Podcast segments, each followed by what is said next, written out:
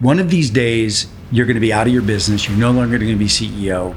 You're no longer to be an executive in the company. What do you want to do with the last 40 years of your life? I'll tell you what I want to do. I want to go around the world and be asked to share what I know. I was scared shitless of speaking, public speaking. I really was. It was not my forte. Today, I get on with passion and excitement. I actually enjoy that energy. And I'm looking at this guy, this old guy, and I'm sitting there thinking, it's like, how am I going to help him? Go around the world, meet interesting people, share what you have to, but learn and grow and meet cool people for the rest of your fucking life. That's what you're building. You're building something that you'll have available to you for the rest of your life. Keith, welcome back to Moonshots. And we're back. Yeah. So last time we spoke about writing a New York Times best-selling book, and in particular, writing a book.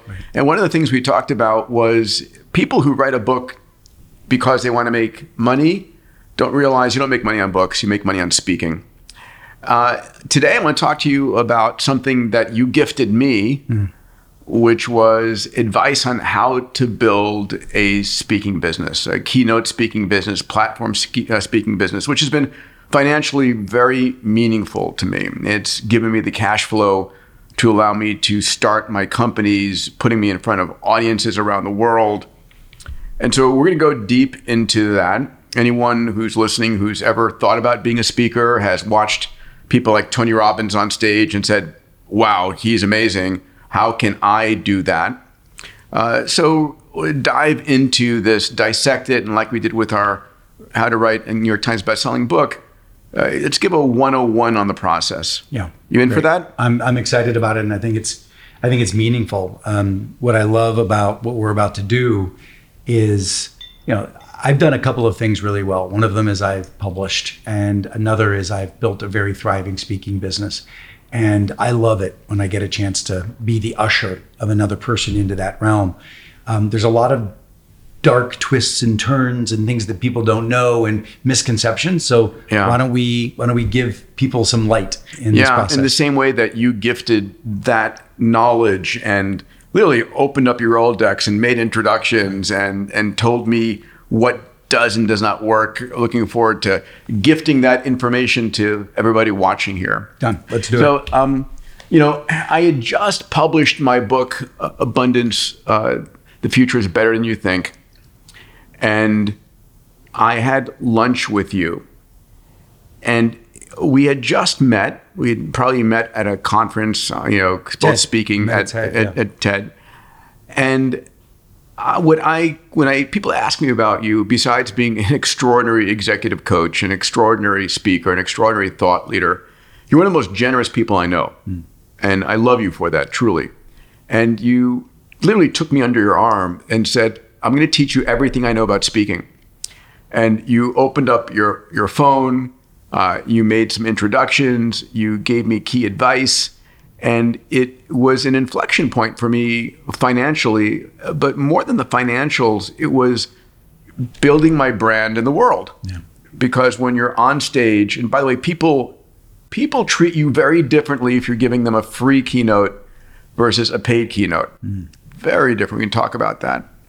So uh, let's dive in. Let's open up in the question like, well, what was the takeaway that you? I'm curious if you reflect on that. Yeah. What was the takeaway that you walked away from from that conversation that was the most impactful or the so, biggest aha?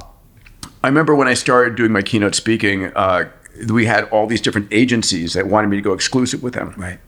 And one of them was don't go exclusive with any agent agency. Yeah. Right. You can have them all working on your behalf. Well, and let's explain that to folks. Um, okay.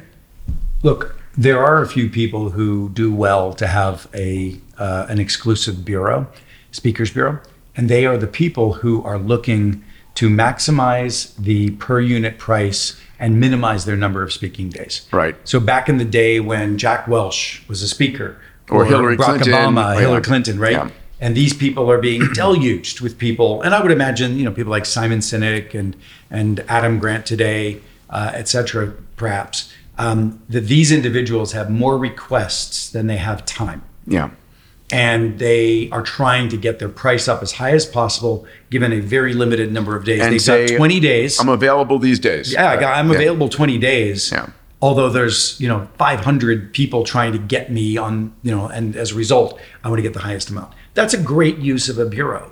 of a single of a single bureau where it's all bureau. funneled. They know the kinds of gigs you like and don't like, Right. and they know which days you're available and what your minimum price is. And because it's scarcity, scarcity drives up the price. But let's understand the business model of the bureau to, to understand why Sure. I would make that recommendation.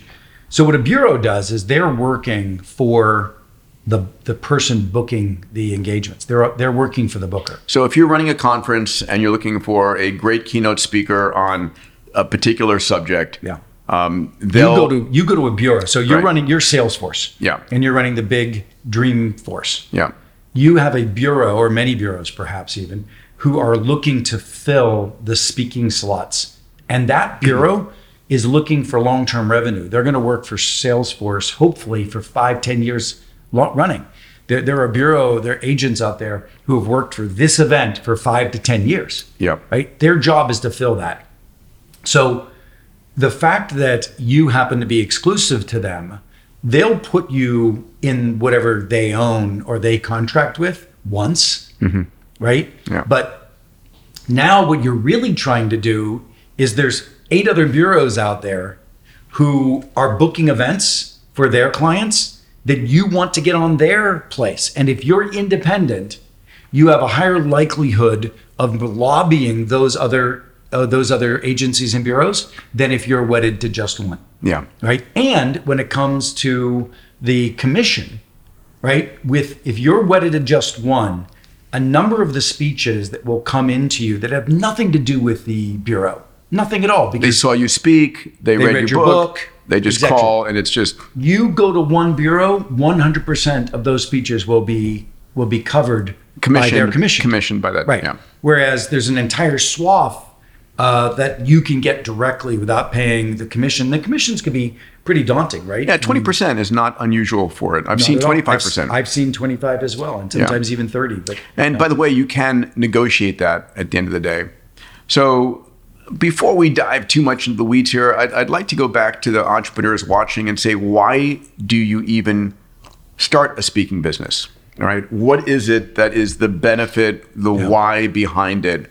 And there are a few different reasons, and maybe we can we can discuss that a little Yeah. bit. I think one of them is you want to get your message out. You've written a book, and you want to get your message out and you know being able to present with your emotion your energy and an updated story because a book is static once it's published at least books in the past have been um, being able to update it so when i gave my abundance speeches in 2012 they're very different from giving that speech in 2023 because the data is so much more compelling so it's getting the message out another reason well, let's go back and put the hat on of the person we're speaking to here. an entrepreneur Right. Well, perhaps. Okay. That's one audience. There's an audience that says there's a group of individuals who just dream of being a speaker.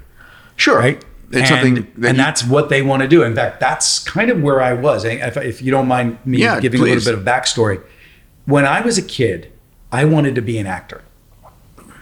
That's what I wanted to be, um, and it. And I actually was when I was um, uh, 12 years old. I went to a summer stock equity theater, which is professional theater. My parents let me do this at 12 years of age. I spent the entire summer Yeah, as my boys are actor. 12 now. I'm trying to think about what I would do. Probably Right? not that. Right. My my parents let me at 12 years of Uh-huh. age live at a theater company for the entire summer by myself. I had my own apartment, and I was uh, I was playing one of the kids in Sound of Music for the whole summer, and it was Equity. It was a professional theater company. And what I noticed back then was that there were some amazing actors who were poor. Mm. And I said to myself, I can't go into a profession where if I'm really good, it has nothing to do with my success. Right. Now, what I didn't know was that what I did know how to do, which was to network and build relationships, would have probably made me an awesome actor. Because these folks who were really good and not capable of earning a great living was probably because they weren't playing the game and building the relationships, etc. Building the brand. Yeah. But at my point, I was just saying, I, I can't be an actor because I won't be successful. Now, if you think about what I was able to to do. I wanted to be an actor. What am I today? I'm on stages all over the world. Sure. Right? I'm in I'm in media all over the world. And I've actually found a more fulfilling purpose beyond being an actor in terms of why what my mission and my purpose is to transform the way we work. So give me give me the emotion you feel where you're on stage. That's a great question. Like um, you know what? It's different. It, it's evolved. Back then, when I was a kid, an insecure kid who was poor, going to rich schools, didn't think I deserved to be anywhere, I suspect what I was looking for was significance. Yeah. I was looking for self worth. Today, when I'm on stage, I feel effusively generous yeah. because what I do in this little trick, and I'm sure you do the same thing, before I go on stage, I do my research. I understand what I'm intended to do. I, I always ask myself the question, and then I ask my client the question What would you like the audience to be doing differently three to four months after I've left because I was there? The question I ask as well is what's the emotional experience you want them to have Right. at the end of this next hour? And, and you and I, again, my my whole brand is about doing and Yeah. practices. Yeah. You know, you're about inspiring Yes. and potential, similar to what Tony does.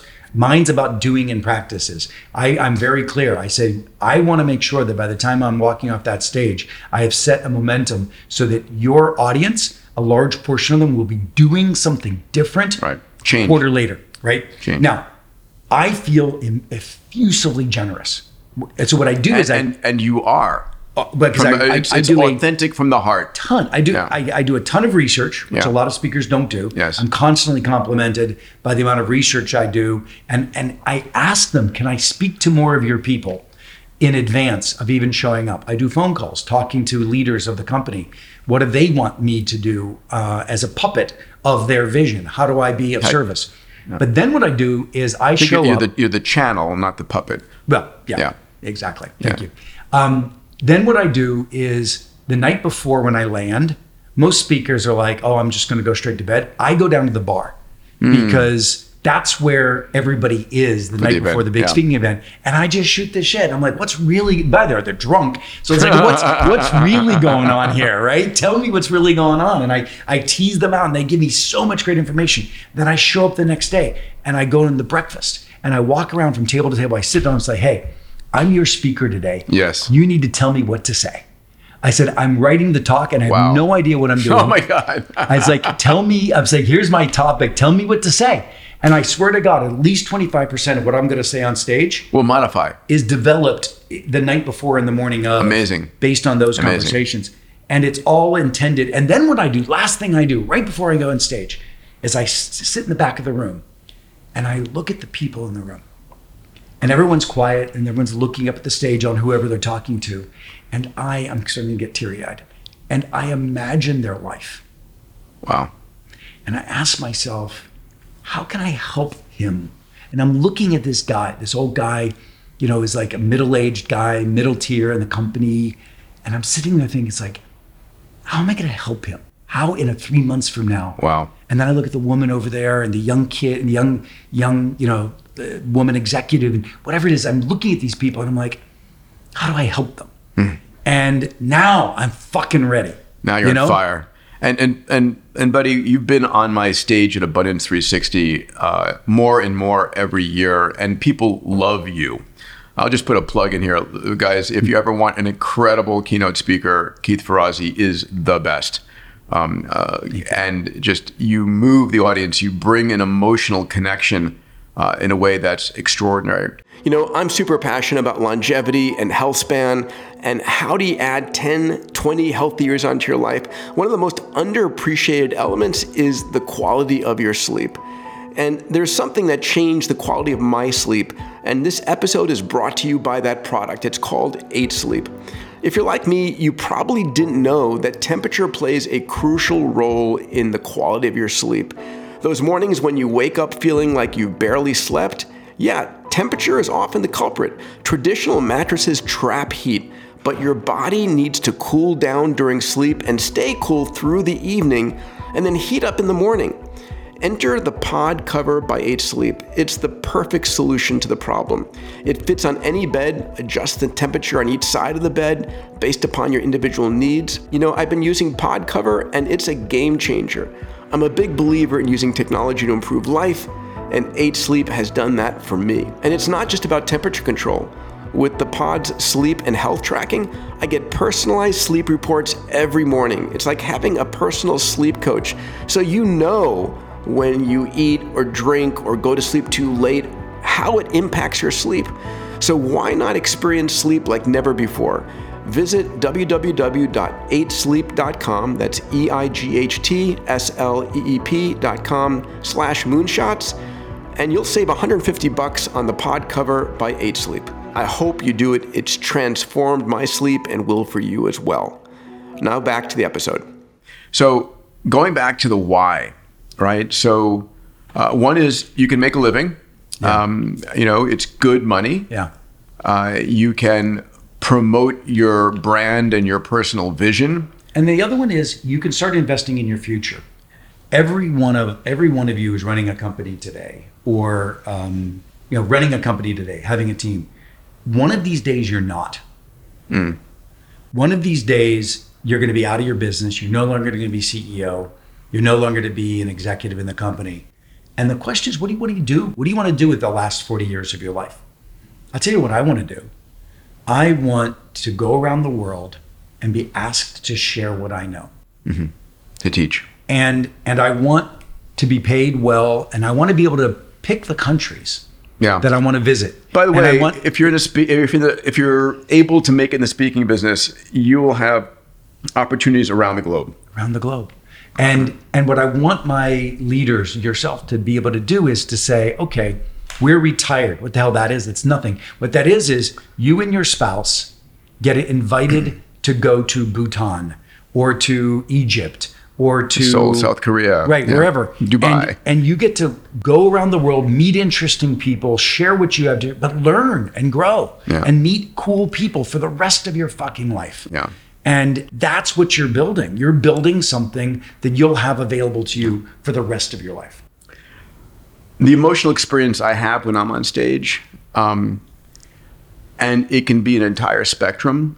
And I know if I'm not connecting with the audience, it Which you can, I'm sure doesn't can- happen It doesn't happen often, but there have been times.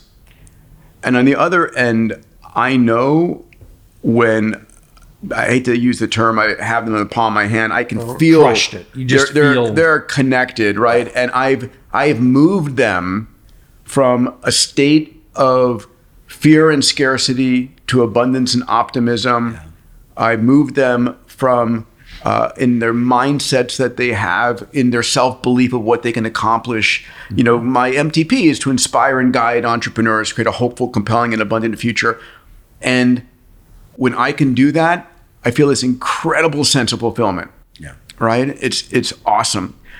Uh, you know, one of the things that I do. Uh, remember, I used to when I started Singularity University. One of the things that Singularity did was it made its faculty amazing keynote speakers because executives would come to Singularity, hear these faculty, and then can you come and talk at my company? Yeah. Right. And so we help these individuals become extraordinarily successful in their in their speaking business outside of SU. And one thing I started doing was giving away all of my PowerPoint slides for free. I would, at the end of the deck, I would say, I didn't use a QR code back then. It was a, a website. Now it's a QR code. And say, if you want these slides, take them, share them with your kids, with your friends.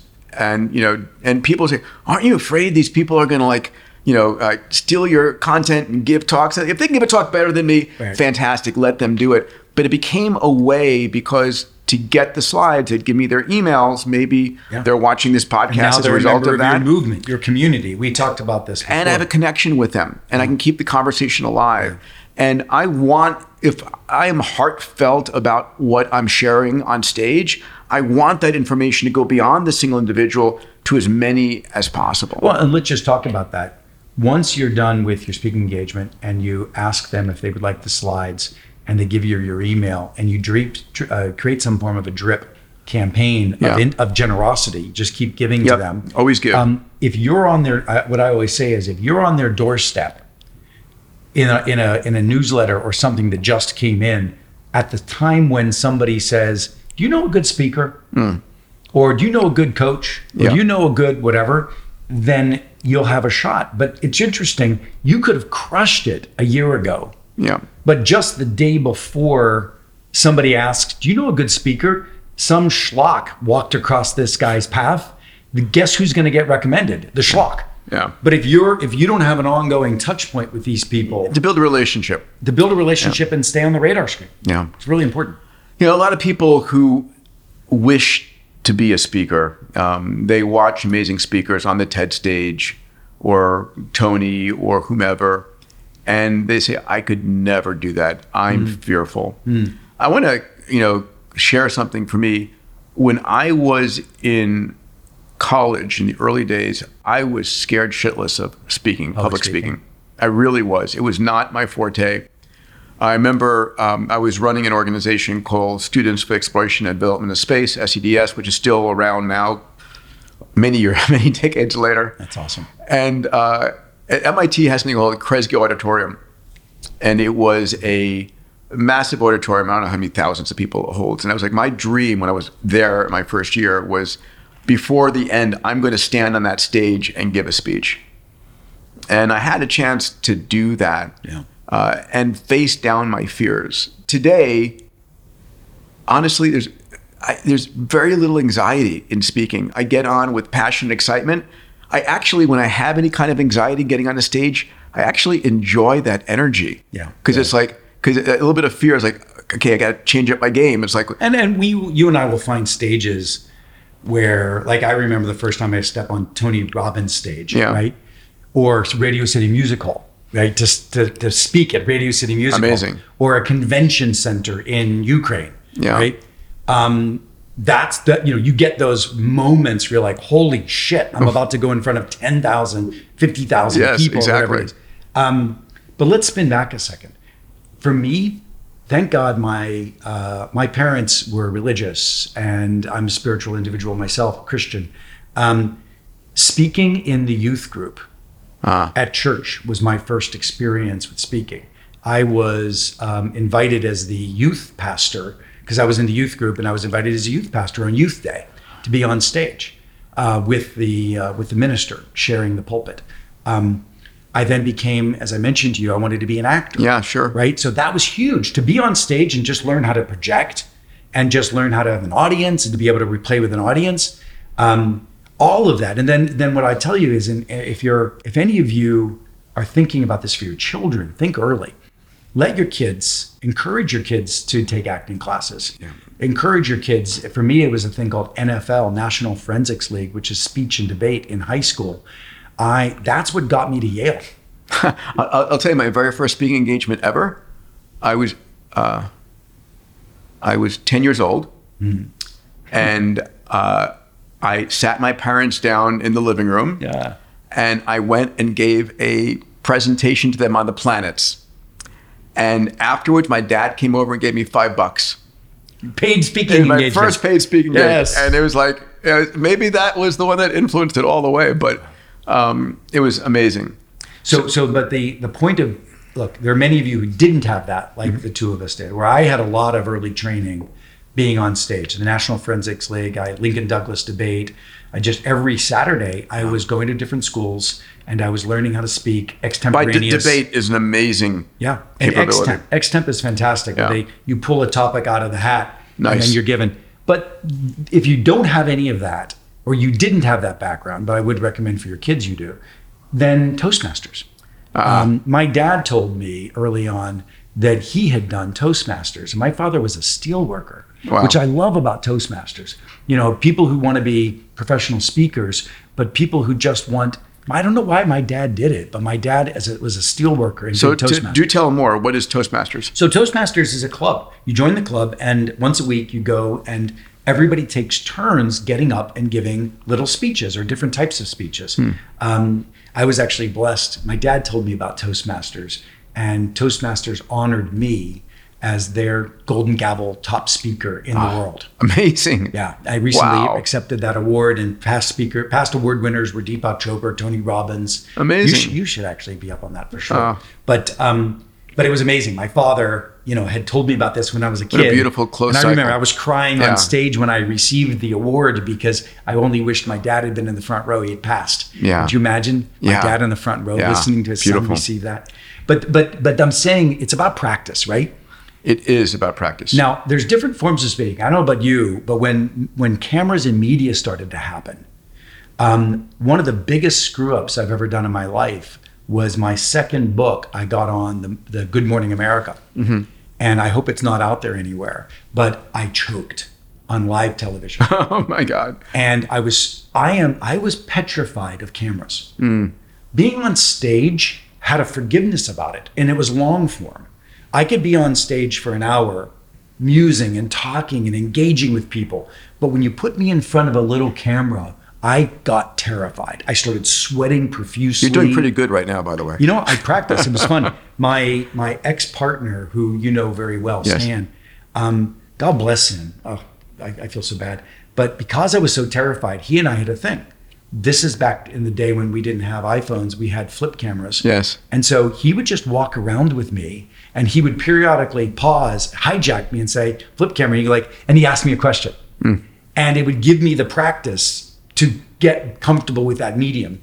And we did it all the time. And I would get so upset, and I would get so angry, and I'd be so terrified. It took me years Yeah. to be able to be in front of a camera. Yeah. So this was as an adult. My point is, if you're terrified of speaking in whatever medium, fucking practice. Yeah, it is about all practice. it is. You know, it's interesting. I uh, I started putting myself into situations where I was speaking. You know, I had started um, after, well, in the middle of medical school and after medical school, I was running International Space University uh, with uh, two dear friends. And there was the opening ceremonies and the closing ceremonies and in between. So I was giving speeches all the time. And I'll never forget an experience I had which taught me an amazing lesson. I was in Toulouse, France at the closing ceremonies. And uh, here we are with our 120 graduates and 500 you know, parents and friends there. And I get up on stage to try and give a you know in- inspiring closing talk. And I had a speech right there in front of me. That's and I, and I started reading it and I started like just choking because you know it's like trying to make eye contact and reading it and like uh uh and it was Just not awful. us. Yeah. And I literally put it down and spoke from my heart, and something flipped. And I've never ever ever had a teleprompter or a speech. So my experience, I'm curious if it's yours, is I would make sure I had like five to 10 maximum bullets. Like these are the things I want to hit Good. on. Let's do that. Let's get into the structure. Of and. I would, um, that would allow me to pick a subject. And a lot of times, you know, my, my dear friend and writing partner, Steven Kotler, talks about being in flow. Yeah. And when you're on stage in an audience and you're in flow and you're speaking from the heart authentically, it's a, people know it and you know it. Yeah. So I'll tell you, my my what I do is number one is um, at the beginning of a speech, Mm-hmm. you should very quickly get into a personal story. Yes, stories are critically important. The biggest uh, mistake I've made is when I was trying to give too much information, and I felt that this audience didn't want to hear my stories. They wanted the information because I was intimidated. Maybe they were scientists or they were very senior executives. But the reality is that if you don't if you don't capture their heart with authenticity through a powerful story at the beginning, you've lost them. Yeah. So that's number one is to start with some form of a story. The next thing I always do is there's I always think of my talks as three sections. I don't know what they are, but there's three big sections like in a movie. in my talk. Yeah. Yeah. And if I lost my notes, all I would have to have is three sections to memorize, right? Because I could flow through three things. Yeah. And then within each of the sections, I'll have three or four bullet points, right? So that's your point of 10 things. Yeah. Now, what I will do if I'm giving a talk that I've never given before, I will write out in two pages what I want us to share. Then I'll turn it in to three sections with bullet points. And between the time that I finalize what I think I'm going to say and the talk, I will take what used to be called recipe cards. Remember those little papers? Um, I'll take a recipe card and I will write and rewrite my bullet points over and over again without looking at the last version. So I'll take a set of bullet points and I'll, I'll, I'll write them and then I'll, I'll, I'll say, all right, put it away. Let me do it again. And each time it'll get smaller and smaller. The number of bullet points that I need to remember gets Sure, sure, smaller sure. and smaller until I've really mastered the content and I don't need anything on the stage any longer. I, I agree a thousand percent on grabbing them with an opening story. It's beautiful, right? Um, the thing that I've done recently that works really well for me as well is I have a PowerPoint deck, Sure. and the PowerPoint deck is mostly all image Yeah, pictures. and a title across the Headline, top. which is your bullet points. It's which, your which guidance. and and so as I'm going through the deck, I use it as a reminder. of, I'm going to tell some stories around Yeah. this or some stories around this. People are there to be entertained first and foremost. And if you can educate them on top of the entertainment, that's fantastic. If you just educate them without the entertainment, they don't they don't get I it. I appreciate it. And um, I feel like the that regimentation and the idea that you're just going through reminders and nodes is important. Um, let's talk a little bit about over uh, rehearsing talks and things. Uh, there's an there's an association. I don't want to I don't want to embarrass them in my um, my belief of what they do. There's an association of speakers that um, has a very strong belief on how a speech should be done Huh, okay. and it's a very prominent group out there. I'm going to start guessing. Right. and um, and they literally, all, they literally have the professionalism down to a science. You open your first remark here, and then you take two steps to the right, and you have your next remark, and then and it's this crazy meticulous Wow. formula of giving a talk, which I might imagine for somebody who isn't organically good at this might be a really nice way to start. But when I watch them, I have lost the humanity. Uh-huh. Yes. And what I love about both you and I on stage, and certainly Tony, Yeah. you know, is what comes out is is the raw nature of our passion and the message Yes. and the and the other you know there's also a very famous place to give talks that have they squeeze you into a box on how to give a talk there 20 minutes. um, and and the way you know, like I remember, I was talking to Reid Hoffman. Um, both he and I got coaching to do a talk. A TED, Yes. like, come on, we know we're a Yeah, TED TED, talk, yeah, right? yeah. And we got our coaching to give a TED talk, and we both swore that it, it felt like we were having the life drained out of us because it was so meticulous and how to give It's gotten worse in, in, you know in recent all years. of that yeah. was like it was like oh my god and, and i and i look at it and i'm like it was it was excellent but the the a pluses that i could have given if it, if i didn't feel as regimented but on the other hand if you think about the average person that gets up to give a ted talk Yeah. they need that Yeah. right You know, and I, the way I got pretty good, decent at speaking was modeling others. So I would watch Tony, right? Tony's a friend. We built companies together, written a book together, and so forth. And I would, you know, in the early days, watch him on stage. And I would watch him not for the content, but the delivery. His hand motions, huge hands, uh, his voice inflections. And then I went on YouTube and on uh, TED.com and started saying, okay, which talks really stop me and are like amazing speakers? And like, why do I think they're amazing? What are they? What are they doing? And so I began emulating that. And one of the, you know, some of the lessons learned just for for folks listening here is, I don't ever get behind a podium. Never. First and foremost, never. Right? I'm in front.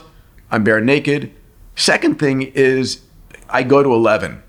What do I mean by that? Right? You, if you think about, Ratchet um, up. uh, it's when you're speaking at a level of energy that you think is high energy. Yeah. It's not that high in the audience. right And so.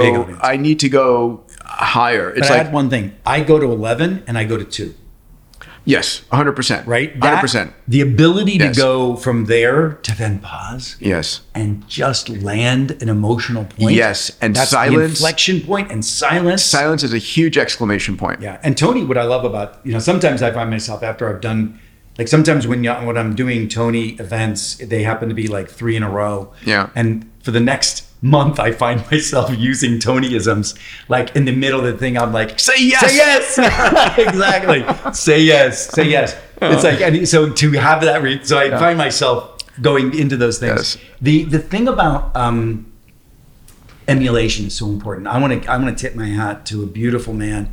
His name is Len Schlesinger.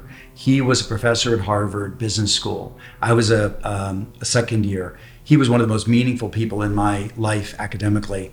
Um, I was a student of his, but I became a mentee of his. He was studying my subject that I was really interested in, which was total quality control and management. But he was doing it in retail and, prof- and I was had him come from manufacturing um, what he would do, and he was one of the best speakers, and he's, he was one of the best um, professor lecturers. He was energized, and he was always sweating, and he was just he was fucking amazing.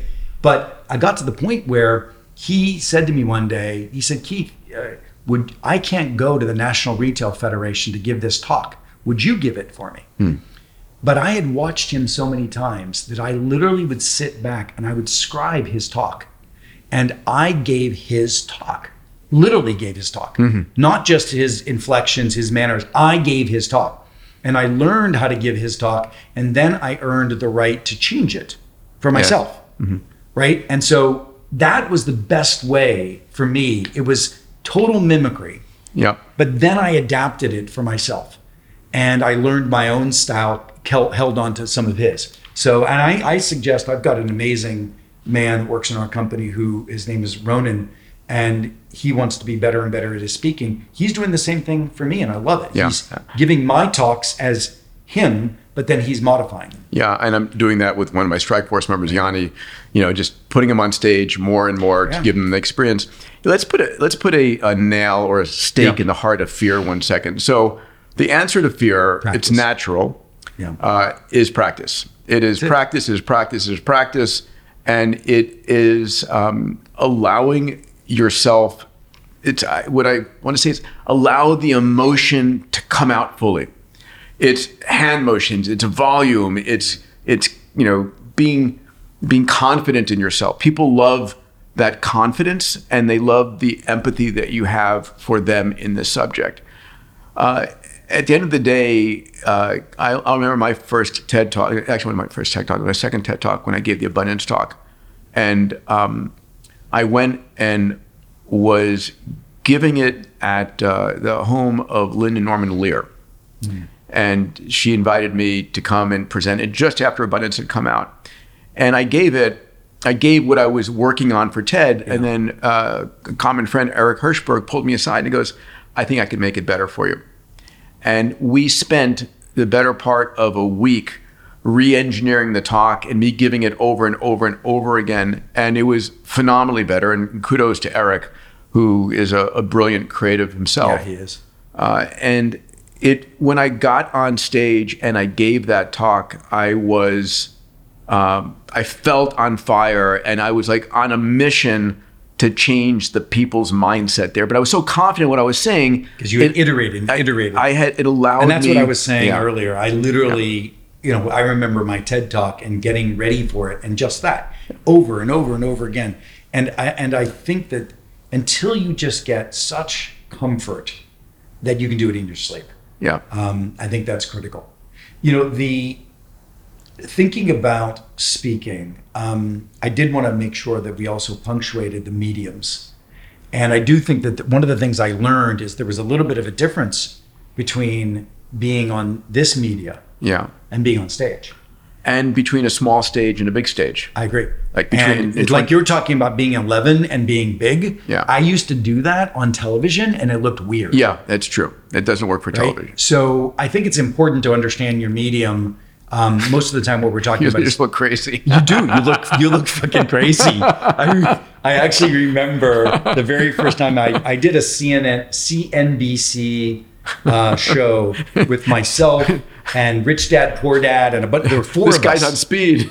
It, swear to God, it looked like I've never done cocaine in my life, but I looked like I just overdosed on cocaine. At the end of the thing, I watched myself. I was like, "Oh, that was so embarrassing."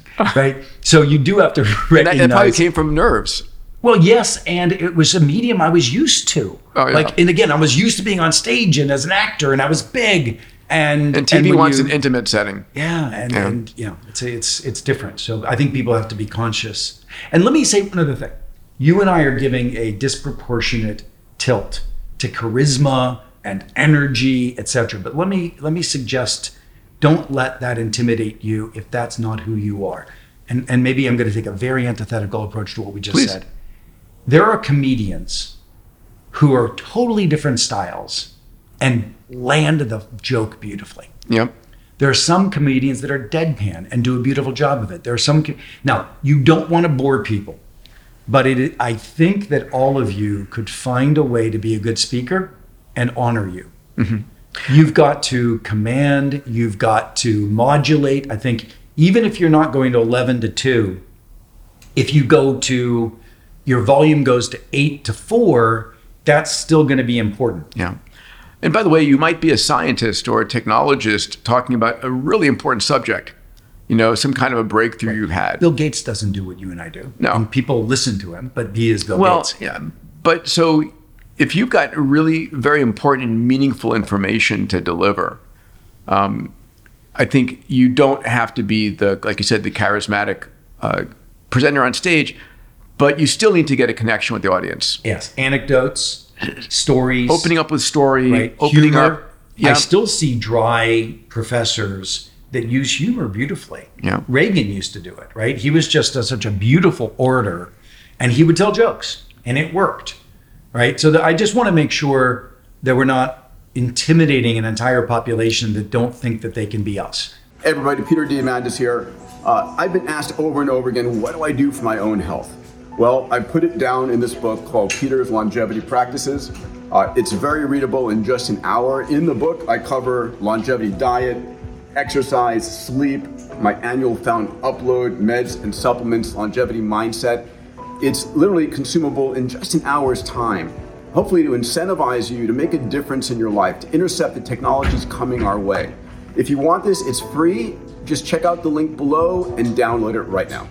Now, you may be an entrepreneur who's got a company of 10 people or a company of 100 people, and being able to stand up in front of that company and give a heartfelt, compelling, like, uh, you know, drive and purpose and to ignite that company through a difficult time or a, a sprint you need to do is equally important. We are emotional beings. We have this emotional connection. Let's talk about how we turn this into a business. Because you and I have, and again, you gave me a tremendous uh, gift of insight. So if someone's written a book, And that's but that's so important. The day I started getting paid for speaking was the day I wrote a book. yes, Really getting paid for speaking. And Yeah. it's interesting because if you are a public speaker and you haven't written a book, you're probably going to get uh, a 10 to 20% of the revenue that you would get than if you wrote a book. Yeah, a book. It's just a, a book a- in this matter is a representation that you have a concise Body body of of, knowledge, right? That's exactly it. Yeah. And it's your it's your credential, it's your card. If you And- don't have a book, Yeah. the likelihood someone's gonna well, got to remember who's hiring. It's it's I and I, I apologize for this. It's a um, it's a clip lady, a clipboard lady or clipboard guy. I always it's like there's somebody five layers down Who's- in the who's checking bo- organization who's checking boxes. who's checking boxes and is working with the bureau to figure out what slate to give the CEO for the event. Of course, it could come down from the CEO, but a lot of the times it's a risk adverse individual looking to qualify who's supposed to be on this stage at this point in time. And so not having a book is almost a disqualifier. Now, you could have a very successful company, or you could have a very successful life experience that the world knows about. It's a brand. It's a you better a- brand. If you don't have a brand, you need a book. Yeah. Maybe that's that's the mantra. Yeah. If you don't have a brand, you need a book. And by the way, when you're being introduced uh, and someone says so and so is the author of so and so book, they don't need to mention how many copies were sold or anything. And we, are, we we talked about it on our other podcast. They will say that it is a best-selling book, Whether it's even not. though it's the best-selling in Joe's book list. so you, you, no matter what, you'll be a best-selling author. and you'll be able to have credential. People want to, you know, they want to put you on stage if they feel like you've got a credential. Yeah. And a, and a, yeah. So that's so important. The book start. The book starts your speaking career. It really It, uh, does. it was the case for me. It was. I think it's the case for so many, and I don't know many examples Yeah. that can do it without. And again, uh, you know, this Oh, adage. podcasters. Again, you have a brand. Yeah. If you've got a major podcast that has a great following, again, it's because you have the brand. Yeah. It's like having your own TV show. and there are a few podcasters I know who haven't gone on and written a book. Right. Um, you know, the old saying, "You don't make money on on book sales; you make money on speeches," is very true. So so now we're into the business. now into the business. So Can, can I Yeah. talk about the first thing that needs to happen? Which Sure. is what is your topic? And you know, I, I want to use you and me as an example here. okay, You have found a topic. Now, look, you didn't. You weren't searching for a topic to get a good speaking business. Therefore, you picked abundance. Yeah, that's not did how not it happen worked. that way. But let's just talk about because my top my topic early on for a good part of my life was space. Guess guess what kind of a speaking business you would have with a space topic? Zippo. I don't know, but guess what kind of a paid speaking business you'd have with space? Yeah. Zippo, that's Yeah, for yeah, sure. yeah. So you know, JPL would hire you to speak, but um, and MIT get- would hire I'd you to a free speak. coffee. Right. Yeah. So, but let's let's set, let's dissect a bit your abundance topic, which I think is really important. It- interesting, and I was kind of shocked that it became a successful, uh, viable business topic. Yeah. Well, I I think that's just because of the purity of your intent of the message. You weren't engineering it for that. Yeah. But as I, you know, as I looked at somebody who I helped to craft their speaking business, and then all of a sudden I saw your speaking fee be double mine. Sorry, I was like, what? No, what is about that? And so I started dissecting and I was like, what is it about Peter's speaking business that has taken wind? And it's, and here's my analysis. Please. And you can, the first thing is, if you look at who's putting you on stage, there's a, there's a CEO putting you on stage saying, I want you to kick the butt of my people to be deeply curious, inspired to be over the edge in terms of what could be next, mm-hmm. not sitting on our laurels, but going big and going next. Because every CEO wants that. Yeah. The other thing you do is you bring a very positive message. When you leave the stage, people have walked in saying the world is shit and i you know and it's falling apart. And they leave saying oh my god the world is abundant. It's, It's amazing, amazing. right? So you've done two extraordinary things and it's not a surprise. It's not how you engineered it but it's not a surprise Yeah. that you've created that. Now um, why do i say that? Because when you're thinking about the business if you're literally creating a speaking business for the sake of a business then you need to ask yourself is that message going to resonate with which audiences so this is i'm a former marketer Yeah. so i would first ask the question which audiences are hiring so who hires speakers um, sales organizations hire them for their big sales offsites every year Yeah. leadership offsites which is the big company meeting with the top 100000 people or whatever it is hire Customer them engagement. right? Um, and then external customer events, Yeah. big like the big event where you bring all of your customers together, Like Salesforce. and, and then associations which are hiring it for their members, and that's either a personal message like you're going to get a sports hero that everyone's interested in, but you could find something that that general consumers would be interested in. So you really just think about who are the people hiring speaking, and ask you what gift are you giving that that organization by virtue of you walking on stage and that's an important alignment. Um, where where I have gone with my talks is I call my talks challenge talks because again, my brand is is partially to inspire. I go on stage and I say to an audience, and this is what I have sold my speech to: Where do you want your people's behavior to change over the next um, six to nine months in order to meet your strategy. You know, Peter's the guy that'll help your strategy and technology get on path. I'm the guy that comes behind and says, where are the behaviors of your people? And I believe that anybody in that room could be the tipping point of the transformation of the company. That's why I wrote Leading Without Authority. I'm trying Yeah. to say that everybody in the room, you could take the manifestation of the strategy of the company and you could go out and build the relationships and the vision to make it happen. And your career would be on fire, fire Yeah. right? And by the way, you are a leader of a team that is yet to know that they're following you. that team is the people inside of the organization that are going to follow you and your vision on how to meet the strategy of the company. So that idea, I call it a challenge talk. Yeah. And, it, and it crushes it out there. Yeah. Because in, a- you know, uh, you come on one day, and we've done this actually, where you've spoken, then I've spoken. You come on one day and you get the organization to see where its strategy and its technology needs to be. I come in and I see, you know, where is the, how can an individual ignite transformation by changing their behavior and, and managing teams differently? You know, tactically, uh, let's let's say you've written your book, or you had this life experience, or you had something that creates a brand that makes gives you a message that is super credible and people want to hear, right? One of the things that you taught me was you said, listen, um, you introduced me to Leading Authorities, one of the speaking agencies that still to this day we have a great relationship with. And you said, go to their office in Washington, D.C., and meet with their team and give your talk there. I also said, buy them lunch. Yeah. right? I'm not Make sure, if I did. Man, but- you show up, offer to buy them lunch, you know, because there's a lot of people that want to get on their radar. Say, hey, listen, I'd love to buy you all lunch, and all I want you to do is listen to 20 minutes of what I have to share. yeah. I mean, how many agencies are out there? I think there's, you know, first of all, there's hundreds. Yes. Um, because as it, as the as that that world has grown, any individual can be an agency. But I know let's, let's call it 12 to 15 Yeah. important agencies. And I'm not suggesting, by the way, that the biggest agencies are the most important. Washington Speakers Bureau is not an agency that Was you should Harry be. Winston? Is uh, that the other one one in New York, yeah. Yeah. But I mean, some tho- of the those biggest are- ones aren't necessarily where you're going to get make Yeah, a that, those those will be the agencies that typically have the you know uh, Barack the pre- the Clinton. yeah, exactly the ex uh, politicos. Um, but there are agencies that have either suspe- specialization to subspecializations and going and building a relationship there. That's it. Because at the end of the day, when the uh, agent, part of that agency, is on the phone with a uh, a large marketing event or membership event, they say, "Hey, let me."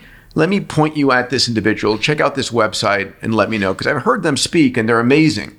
Yep. Right? Now, let's talk about how to do that. Now, this is where my Never Eat Alone hat comes on. Yeah. Um, you're not building a relationship with a bureau, you're building a relationship with three agents. Yes. And the way you do that is you start to connect by doing that first you know, outreach. You get their email, you follow up, you ask them questions about it.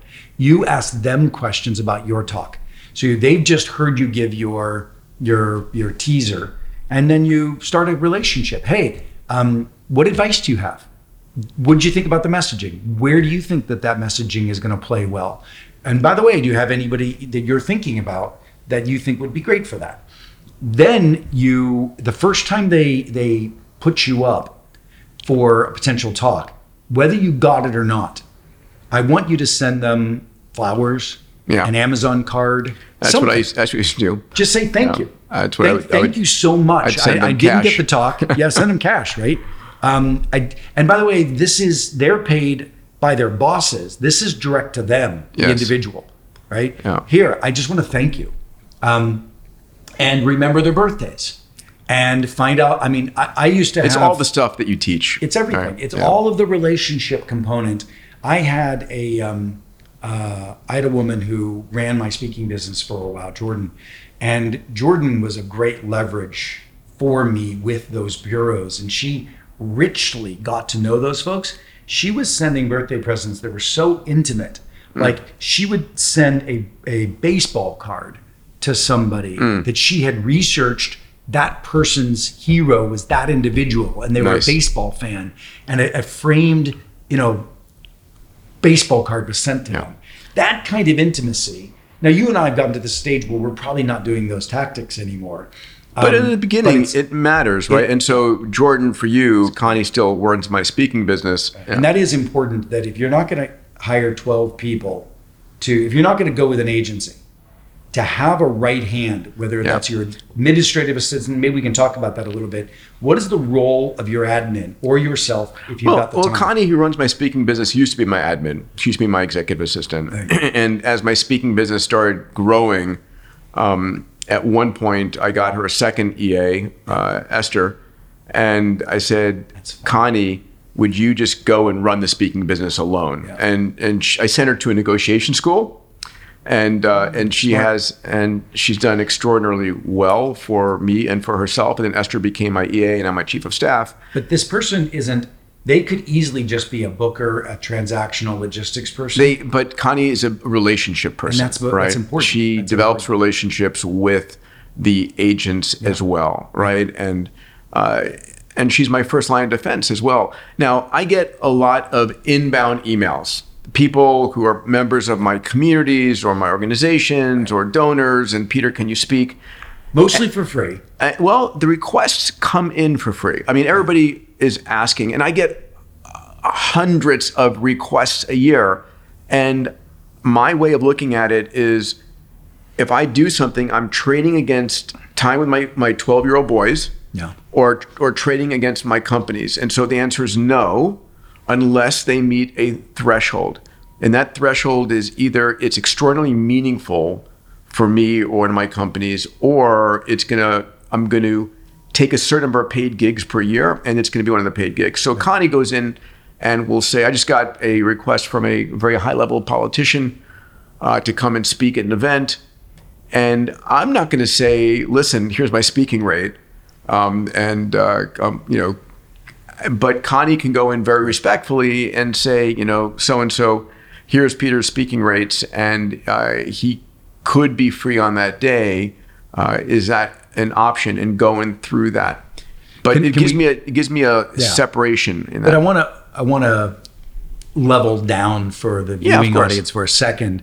Um, but I hope they'll get there. yeah, but I also want them. I want to give them the opportunity. If you're an entrepreneur in the healthcare space, um, and you're building a business that sells into hospital systems, um, there's a lot of really cool places that you could be developing a speaking business.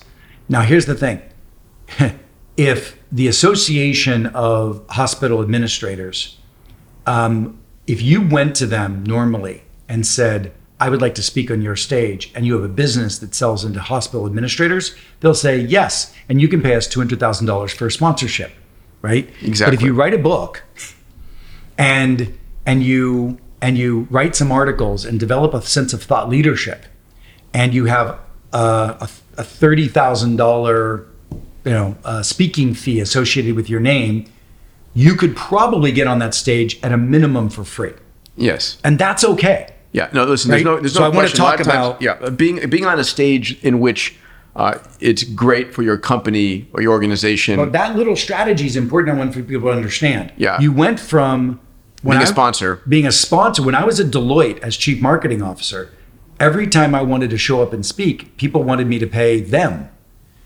And and it wasn't long after that when I wrote a book that I started getting paid. yes. And so it's a really important flip to be able to have. And they're not And by the way, if you haven't watched Keith and I talking about how to write a New York Times bestselling book, Yes. go watch that podcast next because the two are intimately connected. Yeah. And if you have, please leave comments. We'd love to know what you thought. Was it useful for you on how to write a book, or is this podcast useful for you? We'd love to know. Hmm.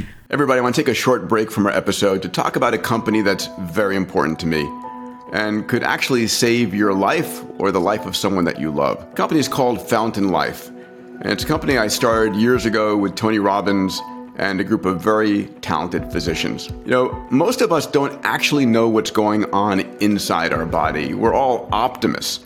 Until that day when you have a pain in your side, you go to the physician in the emergency room and they say, Listen, I'm sorry to tell you this, but you have this stage three or four going on. And, you know, it didn't start that morning. It probably was a problem that's been going on for some time. But because we never look, we don't find out. So, what we built at Fountain Life was the world's most advanced diagnostic centers. We have four across the US today, and we're building 20 around the world. These centers give you a full body MRI, a brain, a brain vasculature, an AI enabled coronary CT looking for soft plaque, a DEXA scan, a GRAIL blood cancer test, a full executive blood workup. It's the most advanced workup you'll ever receive. 150 gigabytes of data that then go to our AIs and our physicians to find any disease at the very beginning. when it's solvable. You're going to find out eventually. Might as well find out when you can take action. Fountain Life also has an entire side of therapeutics. We look around the world for the most advanced therapeutics that can add 10, 20 healthy years to your life, and we provide them to you at our centers. So if this is of interest to you, please go and check it out. Go to fountainlife.com backslash Peter. When Tony and I wrote our New York Times bestseller, Life Force, we had 30,000 people reached out to us for Fountain Life memberships. If you go to fountainlife.com backslash Peter, we'll put you to the top of the list. Really, it's something that is, um, for me, one of the most important things I offer my entire family, the CEOs of my companies, my friends. It's a chance to really add decades onto our healthy lifespans. Go to fountainlife.com backslash Peter.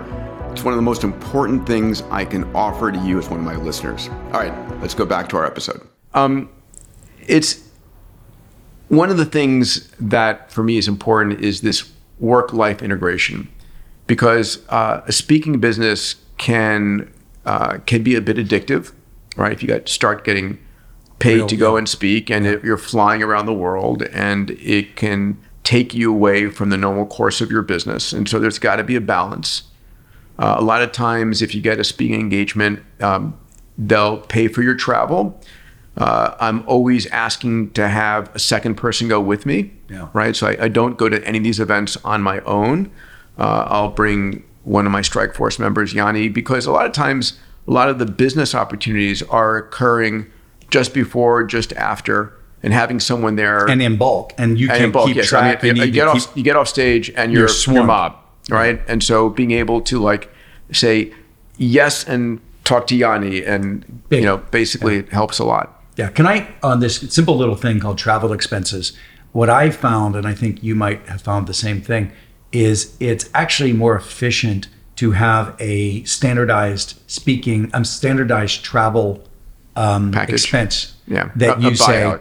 it's a buyout. It's like, Yeah. look, you know, my speaking fee is 50K and my domestic travel is 3,750 bucks, Right. whatever it is. Yeah. Um, and you, you might say on a private jet, whatever you, wherever your level is that you can ask for it. I'll never forget. I was trying to get a particular well-known tech entrepreneur to come and speak. This was years ago, and he came back and he said, "My fee is 100k and a private jet." And I was like, "WTF? Holy shit! Really?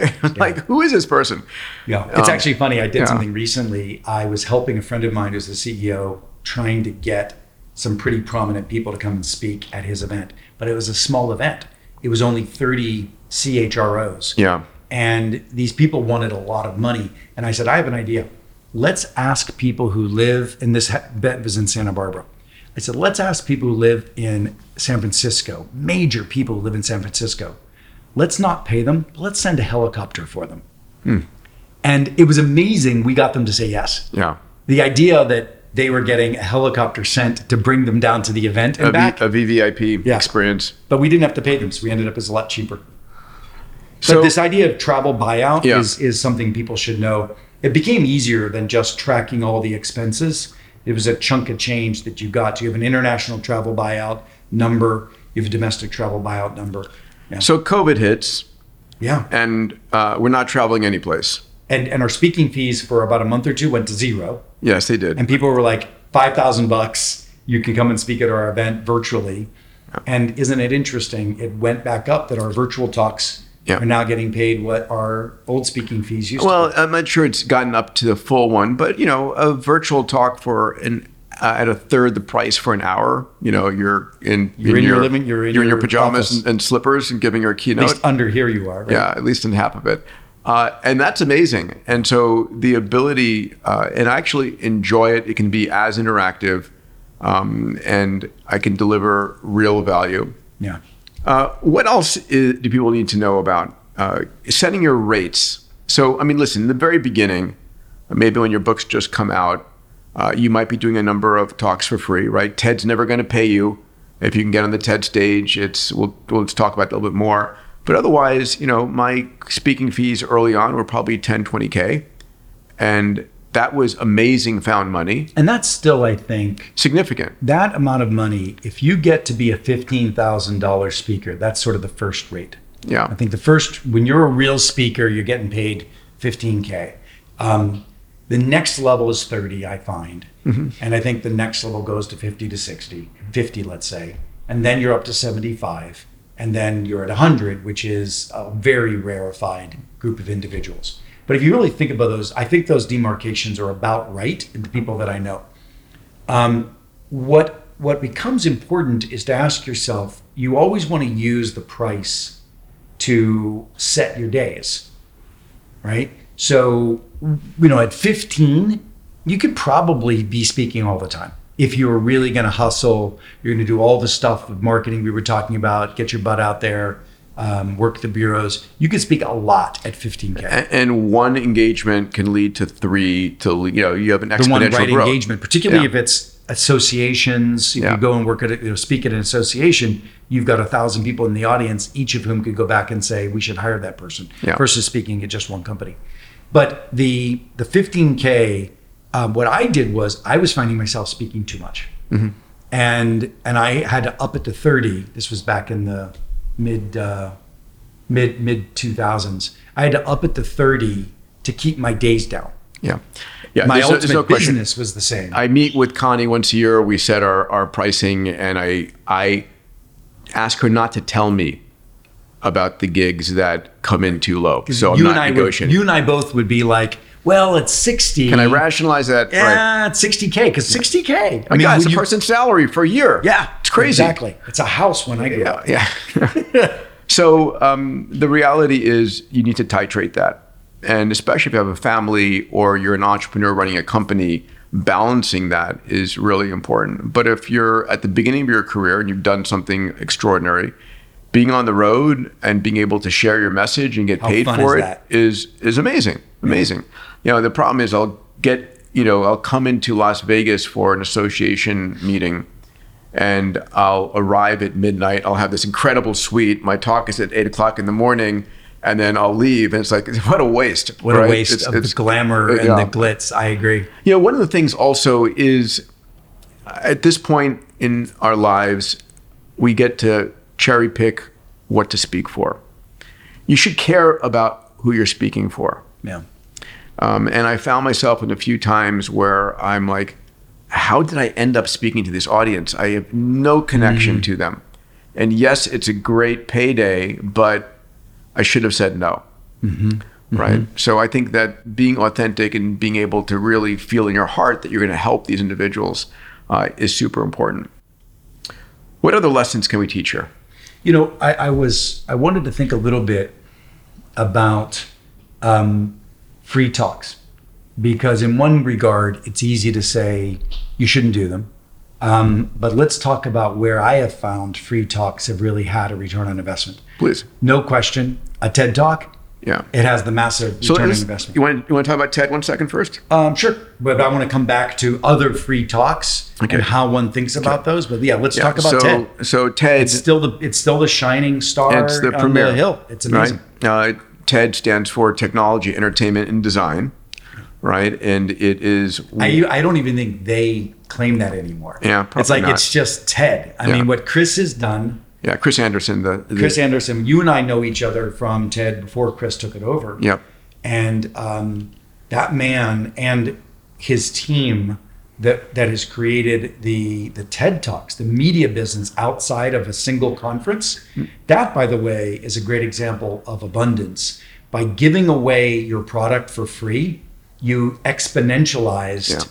Well, they did it. They did the- it more than one way, right? So TED.com is where you can go and watch all the talks, and people, you know, people say, well, why would you want to go and pay ten thousand dollars or fifteen thousand or thirty thousand if you're a patron, and go to TED When- if you when- watch the talks for free? One month later, you're going to see them for free. And and of course, that's not why you're there. You're there to meet everybody else and to experience it live. Listen, the I'm here right now because of Ted. You and I are together Yeah. because of Ted. Yeah. Some of my best, dearest friends and my richest relationships I have in my life was because of the TED membership and the TED community. And I am so grateful for that organization and the community that's created. Um, getting on that stage, I, I hope you know it's there has become a, a better mechanism than back in the day.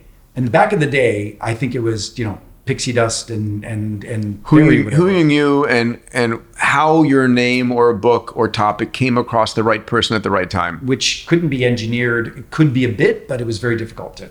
But now they've got an entire feeder system called the TEDx program. Yeah. And it actually does work. I mean, you can you can be no one and give a local TEDx talk and have that rise up through the ranks through the likes of the system and the next thing you know, you're on the main TED So.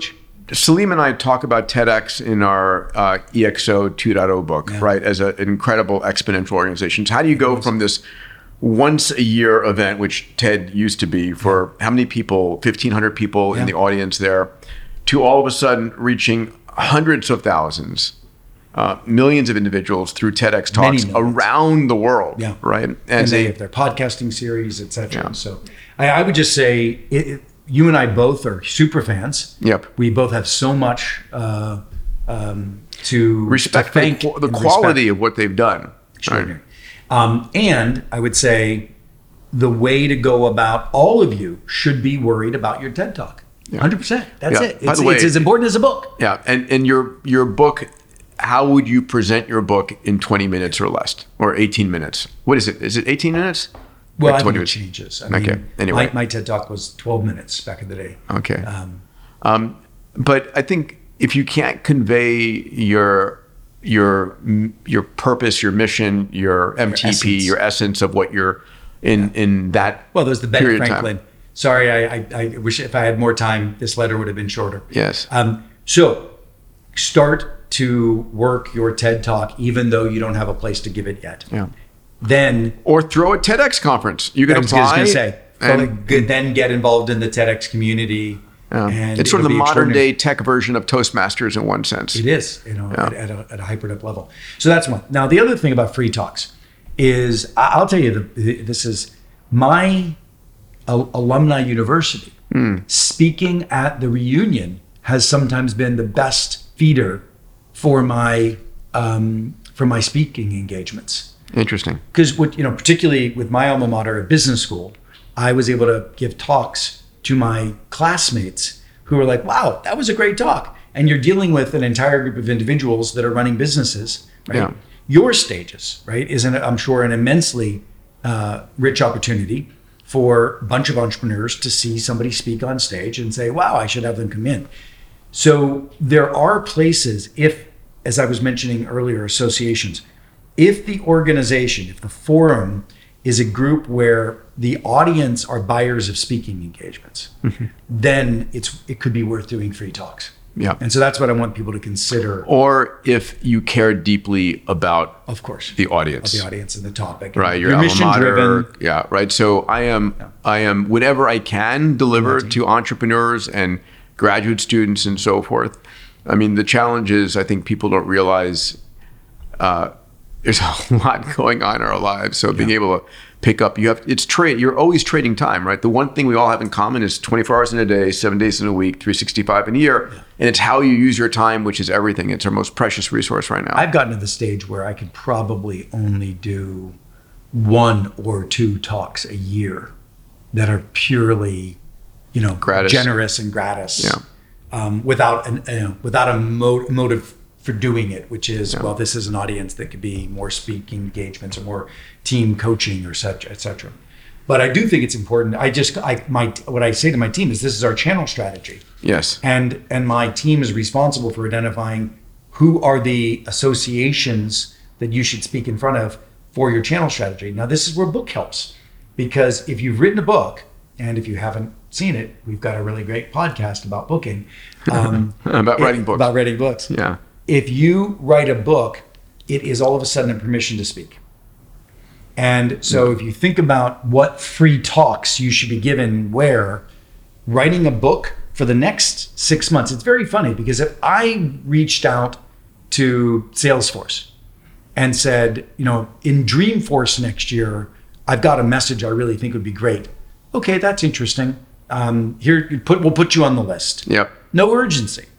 But if I reached out to Salesforce and said, I've got a book coming out the month the Dreamforce is out or the month after, and I could tease out my message, which is about to be published Yeah. before anywhere else on your stage, and I'd be happy to sign books.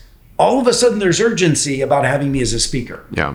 So I know of a guy um, who's just a brilliant speaker. I don't know if he would want me to say his name or not because his strategy is so beautiful. He writes a book a year mm-hmm. just for his speaking business.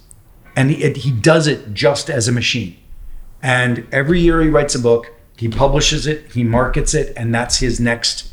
And as a result, unlike guys like you and me, who I suspect the uh, the off the the the amount of time that we get invited back to the same stage one year after another is almost never. Yeah, it's it, at best Unless it's it's like three years. friends Yeah. like you know Yeah. A360, Yeah. etc. He gets invited back to the same stage. He's got a different message Yeah, every year. sure, sure, sure. Because he's engineered his books around his speaking engagement in that way. You know, other platform stages are YPO chapters, Yeah.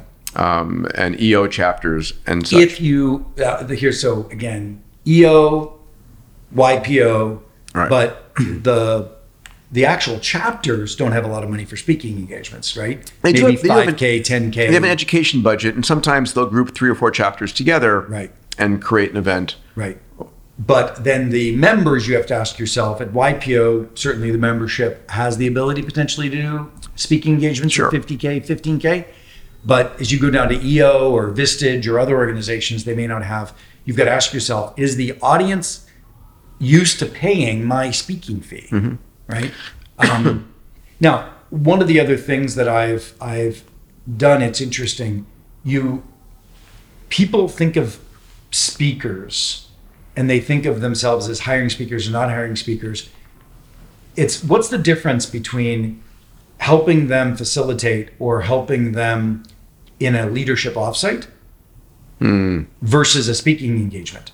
I've been able to open up the number of engagements. I know I still get paid 50K. Right. I still do the same prep, but I've now sold myself not as, are you hiring a speaker? But when are you giving your next leadership offsite? I'd like to present some of my research. Yes. You know, it's a, it's a nuance, Yeah. but this idea of selling yourself as a speaker, you've actually, by the way, you've usurped the bureaus, you've usurped the clipboard people, and you've gone straight to a leader who might think, you know what, I don't normally have an outside speaker mm-hmm. at my team meeting, but this topic would be interesting. Sure, I'll free up 15, 20, 30, whatever it is for my team. Mm-hmm. So you can actually create a speaker slot that didn't exist before by Got it. virtue of going direct. Shall we summarize? Yeah. So uh, inspiring yeah. thinking. You, you you do this one first. Okay, I'll go first.